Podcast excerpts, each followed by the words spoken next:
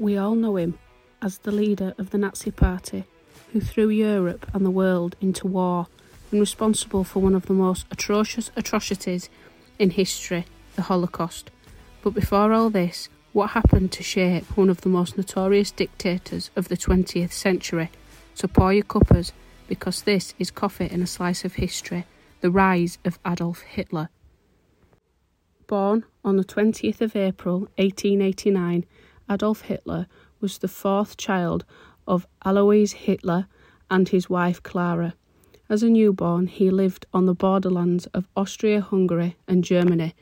Both countries, by the year of Hitler's birth, were still fairly young and new and had only been established fairly recently.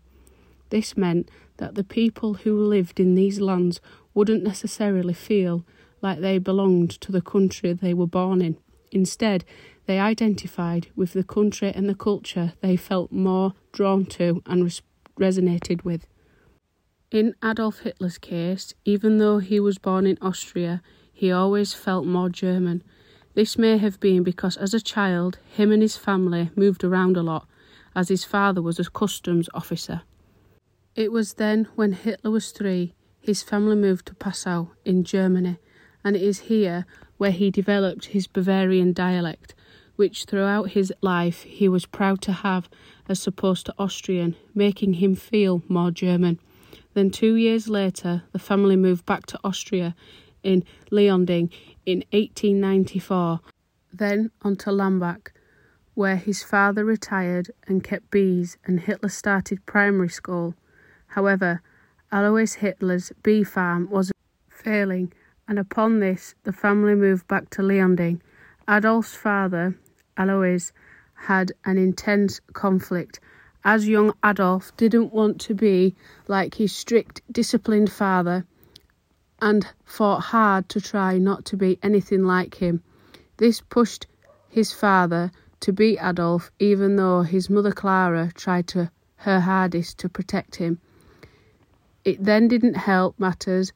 Then, in 1900, when his only brother and so to speak, the other male heir in the family, Edmund, died from measles, thus putting more pressure on Adolf to be just like his father.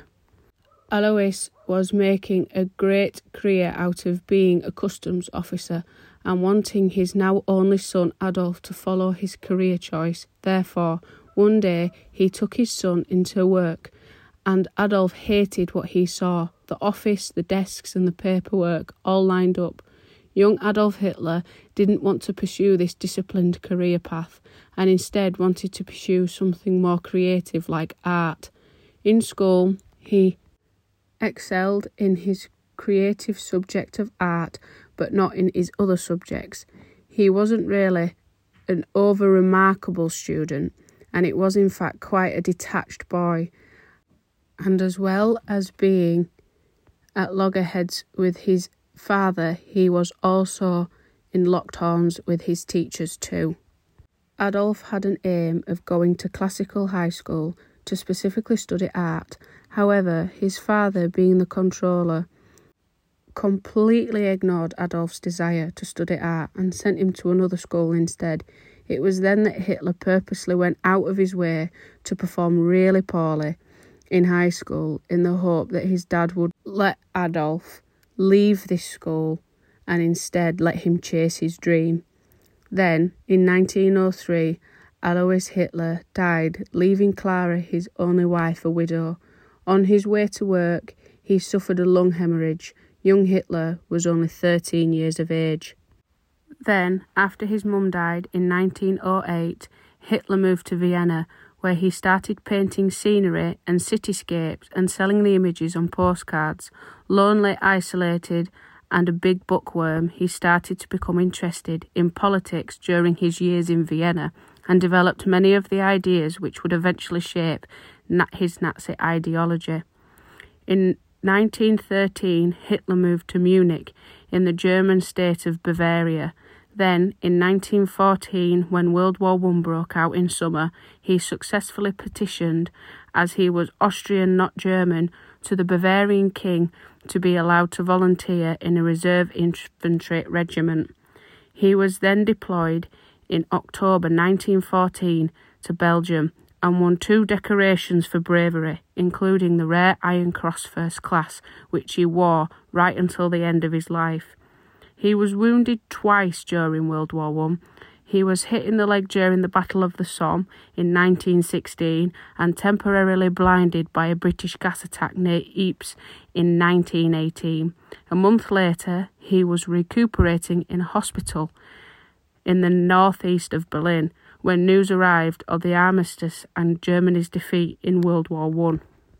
Like lots of other Germans, Hitler came to believe that the country's devastating defeat wasn't just down to the Allies and their victory, but to insufficiently patriotic traitors at home, a myth that would undermine the post war Weimar Republic and set the stage for Hitler's rise.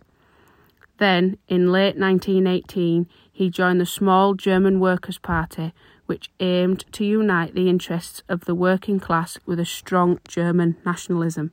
He had a charismatic energy which helped to propel him in the party's ranks, and in 1920 he finally left the army and took charge of the party's propaganda efforts.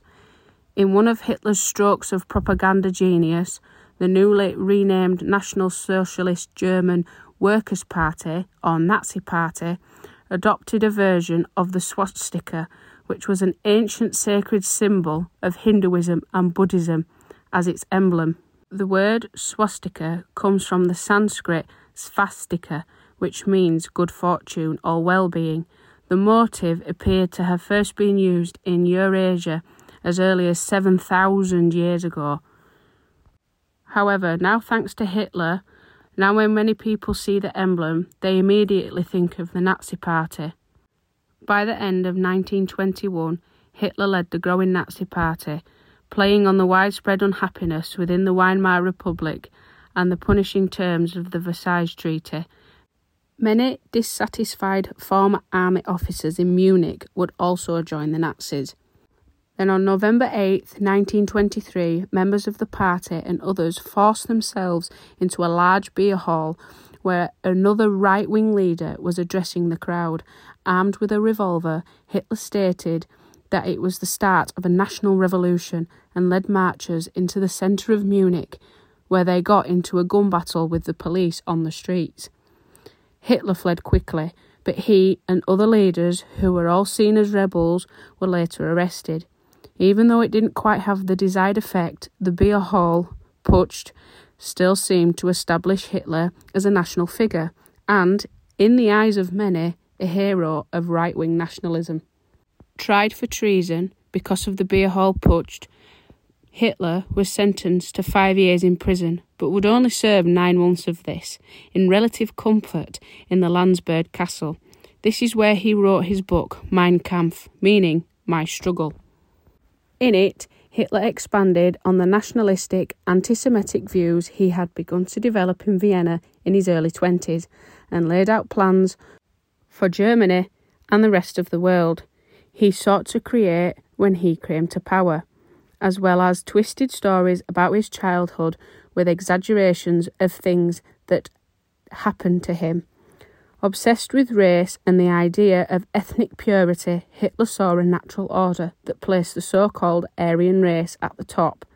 Over the next few years, Hitler stayed off the grid and worked to reorganise and reshape the Nazi Party. He established the Hitler Youth to organise young people, young teenagers in some cases, and created the Schutzstaffel, or commonly known as the SS the SS were personal bodyguards for Hitler at first and later became one of the most powerful and feared organisations in all of Nazi Germany. Members of the SS wore black uniforms and swore a personal oath of loyalty to Hitler. And after 1929, under the leadership of Heinrich Himmler, the SS would develop from a group of some 200 men into an unforgiving fighting force. In 1932, Hitler ran against the war hero Paul von Hindenburg for president and received 36.8% of the votes. With the government in chaos, three successive chancellors failed to maintain control, and in January 1933, Hindenburg named the 40 year old Hitler as chancellor. capping the stunning rise of an unlikely leader. Later in the month, after being capped as Chancellor in 1933, it marked the birth of the Third Reich, or as the Nazi called it, the Thousand Year Reich, as Hitler believed that it would endure for a millennium. Furthermore, Hitler was able to grab absolute power in Germany, largely due to the divisions in, in action amongst the majority who opposed Nazism. Then, on March 23rd, the Reichstag passed the Enabling Act, giving full Hitlers to power.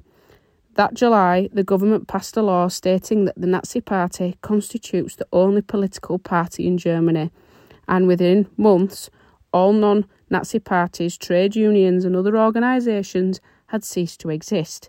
His autocratic power now secure within Germany, Hitler turned his eyes towards the rest of Europe. Then, in 1939, 1st of September, purely because of such a loyal following within Germany and from his officers, Germany invaded Poland, which had been guaranteed French and British military support should such an event occur. Two days later, both countries declared war on Germany, launching World War II. Then, for the next six years, Hitler, along with his party leaders, fought to keep the power and control of the Third Reich and the Nazi Party alive.